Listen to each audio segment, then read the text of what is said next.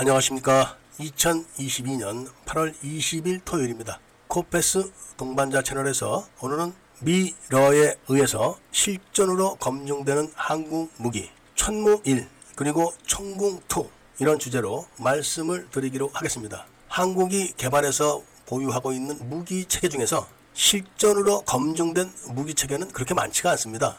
일단 K9 자주포가 연평도 포격전에 의해서 검증돼 가지고 많은 인기를 끌었죠. 그리고 FA-52 필리핀 게릴라전에서 실전 투입돼서 전가를 올린 것은 이미 다 알려져 있습니다. 그리고 현궁 미사일이 중동 지역에 팔려나가서 혁격한 전가를 올린 것도 이미 검증을 통해서 알려져 있습니다. 그렇지만 나머지 무기 체계들이 실전을 통해서 검증된 경우는 거의 없습니다. 그런데 이번에 미국이 우크라이나에 하이마스 M142 다연장 로켓포를 공급을 했었는데 이 무기 체계가 아주 러시아에 막대한 타격을 입혔고 우크라이나 군대에는 큰 공을 세웠습니다. 물론 미국에 의해서 정찰된 정보들이 제공됐기 때문에 그런 정가가 가능한 것은 사실이지만 어쨌든 하이마스 M142 다연장 로켓포는 러시아군도 유사한 무기 체계가 있지만 그렇게 큰 공을 세우지는 못한 것을 비교를 해본다면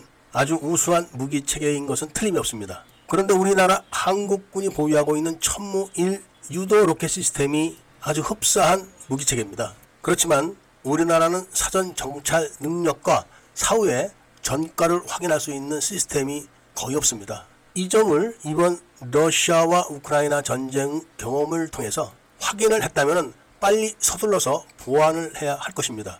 연평도 포격전에서 K9으로 즉시 반격을 가한 것까지는 좋은데 그 전가 유무 확인을 못한 것은 정말 아쉽습니다. 이때 무인 정찰기 같은 것이 있었다면 즉시 전과 확인이 가능했고 그리고 추가 타켓 수정을 가해서 더 큰 피해를 불러올 수가 있었는데 한국군에는 그런 능력이 없다는 것이 그때 증명이 됐었습니다. 그리고 지금까지도 그런 능력이 없다는 것은 확인되고 있는 것입니다. 이 점은 즉각 시정 조치가 되어야 할 것입니다. 그리고 천무의 사정 거리를 3배 정도 늘려가지고 200에서 250km 사이를 타격할 수 있게 만든다는데 그렇게만 된다면은 이번 우크라이나와 러시아 전쟁에서 본 것처럼 천무일은 엄청나게 무시무시한 가공할 무기 체계가 될 것은 틀림이 없을 것입니다. 그 다음에는 이번에는 러시아가 러시아가 개발해서 생산 배치한 S350을 최전선에 투입한다고 합니다. 밀매분들께서는 대부분 다 아실 겁니다. S350이 바로 천궁2다.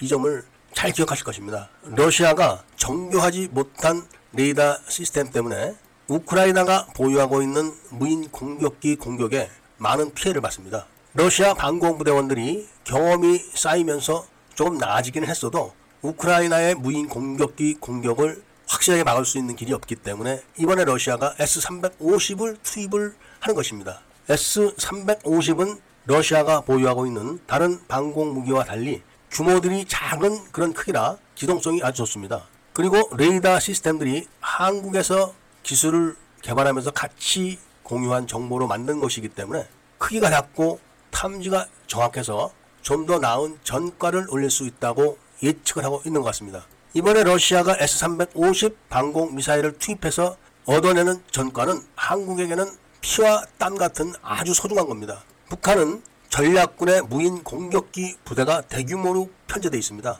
그런데 한국군에는 여기에 대응할 수 있는 대칭 전력을 갖춘 부대가 전혀 없습니다. 북한 전략군에 편제되어 있는 무인 공격기를 천마나 비오 복합 2 이런 걸로 막을 수 있다고 주장하는 사람들이 상당히 많던데 탐지 체계가 다르고 대응하는 무기 종류가 다르기 때문에 전혀 맞지 않는 그런 주장들입니다. 물론 S-350이나 천공2가 무인기를 방어하는 그런 무기는 아닙니다. 가격도 고가인데다가 마치 소 잡는 칼로 닭 잡는 격이 되기 때문에 타당한 대응 방법은 아니지만 이번에 러시아가 전쟁을 통해서 얼마나 다급했으면 S-350을 투입할까 이 점을 우리는 깊이 새겨봐야 되는 겁니다. 러시아는 세계 2위의 군사 강국인데도 S-350으로 일단 무인 공격기를 막으려고 하는 겁니다. 그만큼 무인 공격기의 공격은 치명적인 겁니다.